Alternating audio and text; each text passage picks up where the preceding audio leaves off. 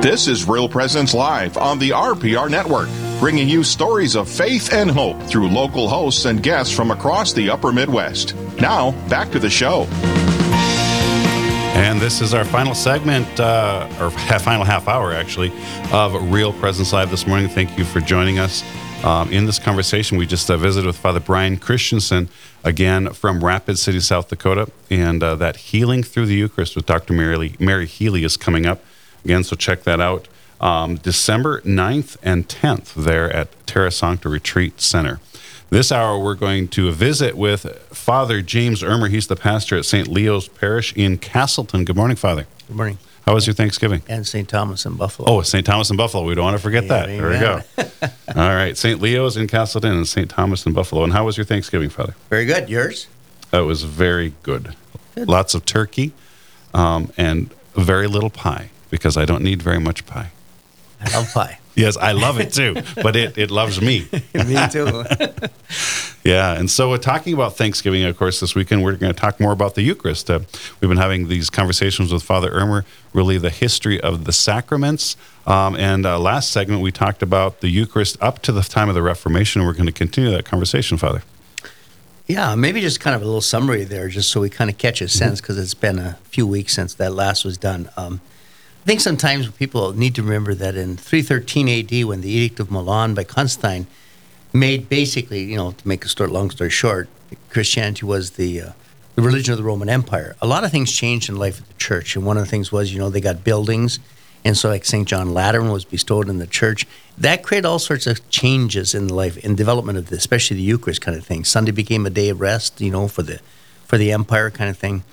And I think a lot of things that people don't realize there's a lot of variety in the church. It isn't like it is today, as maybe as centralized as as it was back then. Uh, you had the Eastern Church and the Western Church. Uh, there's differences kind of in their theology, the way they approached the theology. The East was much more built around the Holy Spirit. I think the West was a little more the person of Christ. That made some difference in terms of Eucharist, in terms of uh, what brings about the real presence of Christ in the Eucharist. In the East, it's much more the invocation of the Holy Spirit, not the de- demise of the institution words uh, that Jesus said at the Last Supper. In the West, that was much more the, the concentration was on the words of uh, institution, what we call the words of consecration. Uh, then you have in the larger European scene, there's the Church of the North above the Alps mountain. You have the Gallican liturgies versus the Roman liturgies in Italy and, and so forth. And so those things weren't as unified as we think. And so a lot of practices developed. But two big changes that a lot of people think about in that period of time between up there and the Reformation was one was when the teaching of the church became pretty strong on the sacrifice, that this is the sacrifice of, of Christ in Calvary here, renewed on this altar for our. That developed into a, a very interesting kind of pro- uh, issues for the church that ultimately are going to culminate in the in the Reformation. Another one I think is kind of important that I think a lot of people don't give credence to. When the Eastern Church would go on missionary work to maybe Slavic countries and stuff like that, maybe Cyril and Methodius, they were very interested in developing the language of Scripture and the language of liturgy into the vernacular languages of the places where they went to. That one didn't happen in the West. We basically took the Latin language, and that has some com- interesting complications when you get to combining this with the idea of the sacrifice of the Mass. Excuse me. And one of the things that happened is the private Mass is to begin to begin. Once this is the sacrifice of Calvary, done for the benefit of the world, then Masses, the benefits of a Mass can be offered for a lot of different intentions, which we you know know the practice today. But what the language is in liturgy, the, la- the language is in Latin, and so the liturgy becomes a little more distant from people because in the North, that isn't the common language, that isn't the vernacular language. And so the Mass in the West becomes a little more centered on seeing the Lord, less on communion. And once we say this is the sacrificial Christ, the divine Son of God here on this altar for our presence, people begin to say, maybe I shouldn't be receiving communion as much. You begin to have a rare reverence uh, for that Lord on the altar. And the language you can't understand because it's necessary language, maybe not understand it, but not very well. And so what begins to develop as a practice in the West that I think is, is something we don't think about. If this is the divine mystery of Christ himself on the altar, you know, uh, a lot of things to begin to develop in the Eucharist. You begin to start doing a lot more genuflections because this is the divine presence of Christ, the one who died for us in Calvary.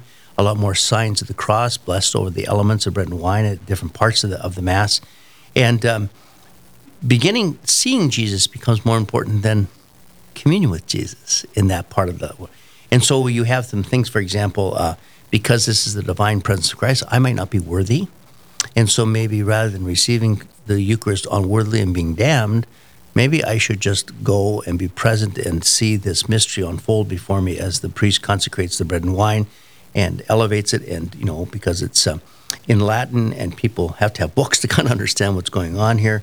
That developed, I think, sermons even began to, to disappear in the life of the church because it was all centered on this Eucharistic element that was happening on the altar. And priests were ordained just to basically say masses because the benefit of these masses could be applied to all sorts of intentions that people had offerings for and stuff like that. And it's also interesting to me that uh, that's where the word low masses come from. A low mass versus a high mass was basically the a priest offering a single mass for whatever the intentions were, where a public mass or high mass was much more public, a ceremonial. It was uh, maybe accompanied by none of the other clerics helping that priests who were celebrating the mass it became a distinction. So masses were offered for a lot of people's intentions, and many masses were offered a day by a priest. Some were just ordained to celebrate mass for, to, to do these offerings. And the word host that we use, you know, how many hosts are you going to put out for mass today? The word is a Latin word meaning sacrificial victim. So that idea of the sacrifice of the mass became a very dominant theme in the, and that became kind of an issue when you get to the Reformation. And that's what maybe the heart of this conversation today is about. You know, uh, Luther was a priest. He was an Augustinian monk, and he, uh, saw the many masses being offered by a priest. And of course, today is kind of what I think becomes now known as works righteousness. You can you basically uh, sell masses so that the benefit, the graces will become bestowed on you or deceased loved ones, and that you kind of worked your way to heaven, which was the classic, you know, Reformation. Um, you know, classic Reformation sort of um, claim against the church. We thought you could save yourself by doing the various works, you know, and you're saved by works and not faith, and that became a big thing. And Luther is the one who said, "What's at the heart of this thing here? These masses being offered and thousands of being masses, and almost working your way to heaven is this teaching on the sacrifice." That is where, at, in the time of the Reformation, became an interesting problem, because Luther said that's not true uh, the sacrifice. The Christ is present and truly present, but uh, it's not because Calvary happened. You know, well, in our case, two thousand years ago. Uh, it's not repeatable kind of a thing, and so what happened begins. This provokes some big, some big questions. If this isn't a sacrifice, and yet Christ is really present, because that was something that I think most of the Protestant reformers would accept, was the fact is okay. So would this become a question about the real presence? in which way is Christ really present in this Eucharist? Uh, now, the Catholic Church was the Christ who died on Calvary is the is the presence of the one who's really here on this altar and this elements of, of bread and wine. And uh, Luther, who was a great scripture scholar, he accepted that that that was the presence of Christ in the elements of bread and wine. But for him, that was an act of offering done for the people versus an offering offered to God and that became an, an interesting problem for because that's not the way the church looked at it. The offering the mass was an offering to God the Father, who has sent His Son on this altar for the benefit of the salvation of people, and these benefits can be applied to all sorts of people. Uh, it was the Catholic kind of teaching. Luther said, no, it's an offering to the people of the saving fact, what happened in salvation history into Christ's death and death on the cross. And so Luther was not always um, uh, uh, one who was in agreement with the other Protestant reformers like John Calvin, who was in Switzerland, and Ulrich Zwingli. They had to answer those questions. What is this presence? Scripture is very clear. Take this and eat. This is my body. Take this and drink. Everyone had the same scripture. So how do you understand that kind of scripture? Luther said, yes, that's the real presence. He was a very deep scripture scholar. He says it's pretty clear. The Greek says, this, my body, this my blood, and it means exactly what it says. It's not symbolic, it's not a mental. John Calvin, who wasn't a priest, basically in Switzerland, he said, Yeah, I sense when you celebrate the Eucharist and we, we recall that Last Supper of the Lord, uh, what really the presence is a presence of strength. Christ is here, and I'm strengthened to do the works of, uh, you know, what uh, faith would demand of us or what charity would demand of us and stuff like that. Ulrich Zwingli was even a little less cons- uh, convicted about what that real presence was, except that it was a verbal reminder. It's a symbolic kind of a thing. And so out of that Reformation came some interesting perspectives on, on how the real presence of Christ, because he said those words at the Last Supper. No one denies that, but how it gets understood becomes pretty, pretty problematic. And so Trent had to make some interesting responses to that as the response to the Reformation. And if you might remember, Trent went on from 1546 to 1564, 18 years that the church met the Council of Trent. And they had to deal with all these issues with the, the Reformation. And one of the things that is this not a sidelight, but certainly an integral part of this question was if this isn't a sacrifice, as Luther may say, because that was done once for all at the time of Christ and Calvary, then you don't need priests. Because by very different definition, that's what a priest is. A priest is someone who offers a sacrifice. Now, that's interesting today. You know, Catholic ministers are called priests. You never hear that word ever used in Protestant denominations. And that tells you that this idea of the sacrifice of the Mass has been a very different understanding for them. The real presence gets pulled into that question because what is the presence if Christ is really present? The Catholic, it's the death and resurrection of the one who died on Calvary. That's who becomes present. And, and every time that the words of consecration are prayed over this um, bread and wine of the Eucharist.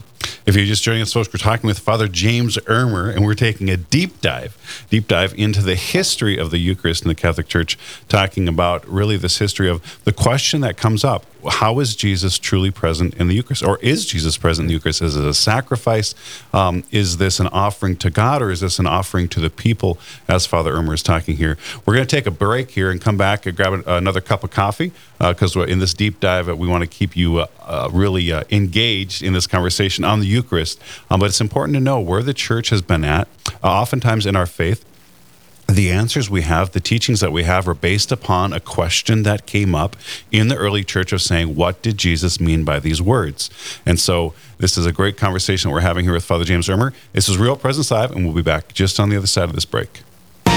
This is Real Presence Live, where the focus is not on the evil around us, but on conversion and mercy through the good news that is always good. We're local, engaging, and live on the Real Presence Radio Network. If you are interested in supporting the mission of Real Presence Radio during this season of giving, there are gifts to consider that offer great tax benefits. These end of year gifts could come in handy in a few months when your taxes are due.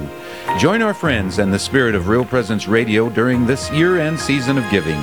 This is Mike Kidrowski, Director of Advancement. Please call me at 701 290 4503, and together we can continue to make a difference in the lives of our listeners. Searching for more great Catholic content? Visit our website at realpresenceradio.com. Find Catholic news you can trust, information about events coming up in the local area, and the latest on what's happening at the RPR network. And don't forget that you can listen to any of our stations around the clock from anywhere in the world. Need prayers for someone or something in your life? You can submit those through our online form for the entire family to pray for. Real Presence Radio, your family of faith and hope. Online at realpresenceradio.com. This is Lavinia Spirito for Catholic Way Bible Study. Pope John the 23rd called for a new Pentecost in our day.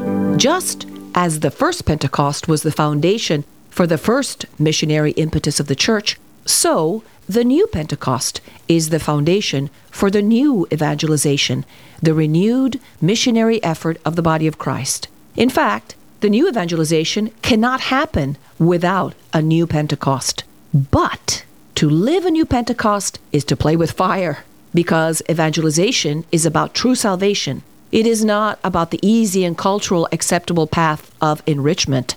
Our God is a holy and awesome God who requires our holiness and trust. Only through life in the Holy Spirit can we model the kingdom and be true missionaries. Catholic Way Bible Study. Peace, power, purpose. Find out more at cwbs.org. You're listening to Real Presence Live. Now, back to more inspirational and uplifting stories and a look at the extraordinary things happening in our local area. Heard right here on the RPR Network. This is Real Presence Live. Steve Sponskowski here, along with Tom O'Keefe. and we're uh, talking with, or more, more often, more listening to uh, Father James Ermer talking about the Eucharist here, uh, as the, again this journey of uh, Eucharistic revival. And I think one of the most uh, really uh, aw- awesome things about these conversations is is looking at the church and how we know that at, at, Christ's ascension, He didn't say, "Oh, by the way, guys, here's the manual for the church and how I want you to to run the church." And so here, you know, how to have your own church, a do-it-yourself book. He didn't give them one. Uh, we spent we've spent the last two thousand years plus um, understanding what Christ has revealed to us in Scripture. And so going back and through this journey and recognizing that, yeah, things have changed over time as as the church's understanding of this revelation um, has become more clear. And so sometimes we get frustrated, like, oh, this changes in the church. Well, guess what? guess what? The church is a journey. This is a this is a journey through faith, and so that's why we're journeying now on this this understanding of the Eucharist with Father Ermer. Well, yeah, thank you. Again, uh, like I said, the Reformation brought up pretty big uh, issue about the sacrifice of the Mass that is pretty typical Catholic terminology, but really became questioned by especially um, Luther because I think he saw a lot of abuses going on in the life of the Catholic Church. He himself was an Augustinian priest and monk, and so he could speak maybe a little more clearly about that. But that has become, like I said, um, the notion that we have priests, the very definition of priest is someone who offers a sacrifice. That still lives on to this day. Uh, Lutheran ministers or Methodists or Baptists or are called pastors typically, and not not priests. And that tells you something about where their theology of the Eucharist of sacrifice is about. That becomes much more limited than any way in the Catholic Church does. And so, in response to those reformers, maybe just to get back, the Council of Trent, which met from 1546 to 1564, they did three documents on the Eucharist in those 18 years in which they met. One was on the real presence, and so the church defined at that point real presence for us is that when the words of consecration are prayed, Christ inheres in the bread and the wine, not just in my mind and not just in sort of a sense of strengthening me to do personal kinds of things, but in the bread and wine, and um, it perdures until it's consumed. That's why we have tabernacles in the Catholic Church. Even though maybe other Protestant denominations would say we believe in real presence, but in a different way, it's not a perduring presence in the bread and the wine uh, that's been consecrated, that the words of institution have been prayed over. I think that's a big distinction. So that was one of the teachings of, of uh, Trent was the fact that that perduring presence in the bread and wine until it's consumed. Uh, that became the teaching on the real presence. Another one that Luther had asked about was receiving both the body and blood of Christ. And uh, I don't think the church was ever opposed to that. In fact, they didn't develop that very much. But it, that's where the, chi- the church taught about the fact if you receive just the body or the blood of Christ, the precious blood, you receive the whole Christ. That was the teaching that came out of, of Trent on that as a challenge that Martin Luther wanted back that, that the lay people should be receiving both the body and blood of Christ. And so that became until really after Vatican II here, until more recently, the reception of the, the chalice and the precious blood of Christ is being offered. So that's been for 500 some years. We haven't done that until now. And the other one was that the Mass is a sacrifice. And, uh, and uh, sacrifice is, is a sacrifice. And so you got a kind of a teaching out of that that bishops, I think, even to this day, will tell priests read the black and do the red. That's how you celebrate. Don't be doing any of these in, in, in innovation or innovations and stuff like that, because they realized there was abuses. The church did address some of that, but rather than sort of going at it wholehearted, they did say this way they made me do it. You read the black, and you do the red, the rubrics, the bag basically events. And I think that's the way it was after that until we basically, to this day, that's even said to priests today. But I think in that period of time from the Reformation to the modern time, one of the movements that began to happen was Jansenism in Europe, which was a real reflection on the body was bad, things of the body were kind of evil, which was another going back that we weren't worthy. And that created a lot of things in the life of the church. People didn't receive communion. Even I was born in 1949. Unless you went to confession, you couldn't receive communion because of unworthiness kind of thing. And that's where you got the teaching about making a spiritual communion. Maybe you weren't worthy to receive communion, but at least you could make a spiritual communion. Come and watch the action, you know, as it this as it unfolds on the altars of our church. You know, that's why even in the catechism that they talks about, there's an Easter duty. At least once a year, you're you're expected to receive communion. I think most Catholics today would say, where does that come from? That came out of an area, an era in the church where this Jansenism really kind of, we weren't worthy, which was previous back to the time of the how the church celebrated before Luther and the reformers uh, about that uh, fact is that uh, this was so precious a gift. And these things keep coming back time and time again. That's why Pius X in the early 1900s basically said uh, the frequency of communion. He encouraged that. He developed the age for communion being seven years of age because that was the age that kids could start maybe committing sin or being knowledgeable of being responsible for sin. And therefore, communion was kind of the remedy for that. So, all this kind of stuff has happened in history that I think a lot of Catholics are not aware of. There's been a lot of, like you said, Steve, a lot of fluxes and changes that go on in the in this in this world of the Eucharist. And uh, and so, what happened in the early 1900s was what, what uh, uh, St. John's University out here was part of that, part of the liturgical movement. Uh, this was with Pius X, with maybe encouraging people to receive communion more frequently. You know that seventh graders were allowed because part of that you could get teenage years before you were entered into the Eucharist. I think that's a history that so many Catholics are not aware of that that that has gone on, and so there was this liturgical movement. And the heart and soul, I think, of that liturgical movement, I think we don't quite realize was to reach back into the deep history, well before Trent, into the 700s, in the 500s, in the 400s. And that became the, the dominant thing that I think as Vatican II begins to emerge was okay. And now, what's if, the, if we're digging into this deep history, what was the Mass like, the Eucharist, that sacramental thing in the time of Augustine and Ambrose, way back? And that became the foundation for what happened in Vatican II and the subsequent years that came after Vatican II. What was that deeper and richer history way back then? And so when the Vatican II met and some of the documents came out on sacraments and the church life and so forth like this, that's where those kinds of practices were reaching way back into the. And one of the things that obviously was always there, as we set the stage maybe for the next stuff, kind of the next time we get together, is there's always been two parts of this of this thing called the Eucharist. There's been what we would call the liturgy of the Word and the liturgy of the Eucharist. Even back at the time of Scriptures and the Acts Apostles, they sat, they broke bread, and they listened to the apostolic instructions. They listened to the instructions by the apostles, and they broke bread, this communion. That became foundational to, I think, how the church uh, sets up the stage now for the, the present day, what we call the modern Mass or whatever kind of thing. I'd like to kind of go through some of that structure to see where that comes from in a much deeper history in the church. Thank you so much. Hearing the voice of Father James Ermer talking about the history of the Eucharist, the Eucharist through time. Uh, again, talking there from the Reformation up to Vatican II, and we'll take that apart a little more uh, next time we're on um, when we get him scheduled. Folks, uh, this is Real Presence Live, and we do have another show coming up tomorrow. We have Rachel who's going to give us a preview. So, Rachel, what's coming up next, Real Presence Live?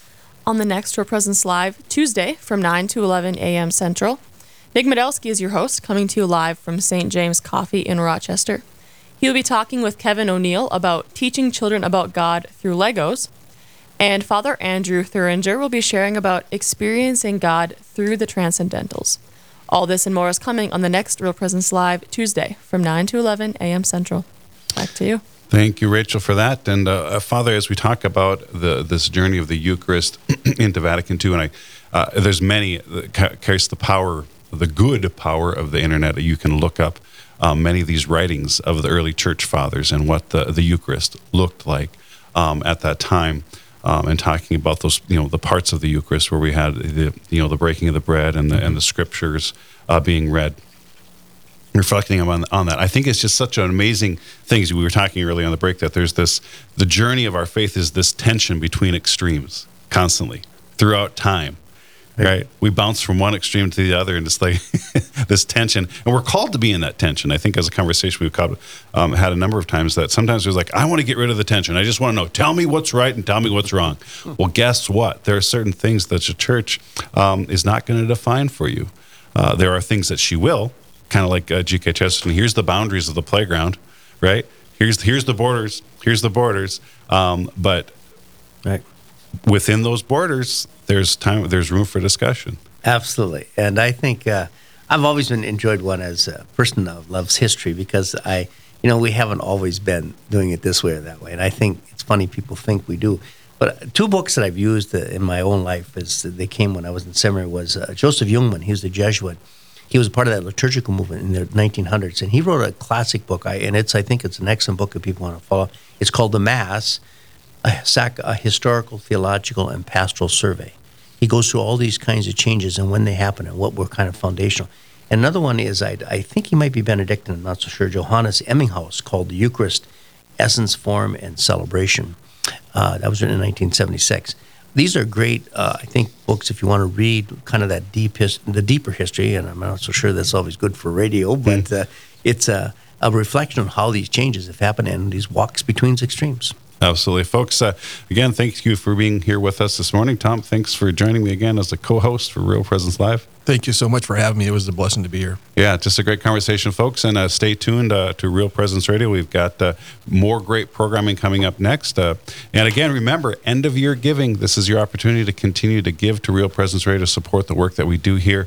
Um, and uh, you know that this this work is not possible without your generosity and the many souls that have been called um, and drawn to Christ through the work that's being done here at Real Presence Radio is possible because of your generosity. So thank you for uh, considering an end of your gift to Real Presence Radio and uh, stay tuned to Real Presence Radio. God bless. Have a great day.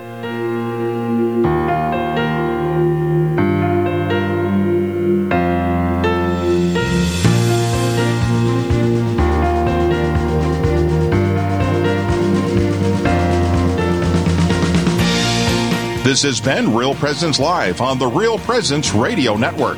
Real Presence Live brings you inspirational stories of faith and a look at the good and holy things happening in our local area. Weekday mornings from 9 to 11 Central. Tune in for an encore of each show beginning Saturday morning at 6. Get the podcast any time of day or night at yourcatholicradiostation.com or on the Real Presence Radio app. And remember, you can be a part of the conversation through Facebook and Twitter. Real Presence Live. Local, engaging, and live on the Real Presence Radio Network.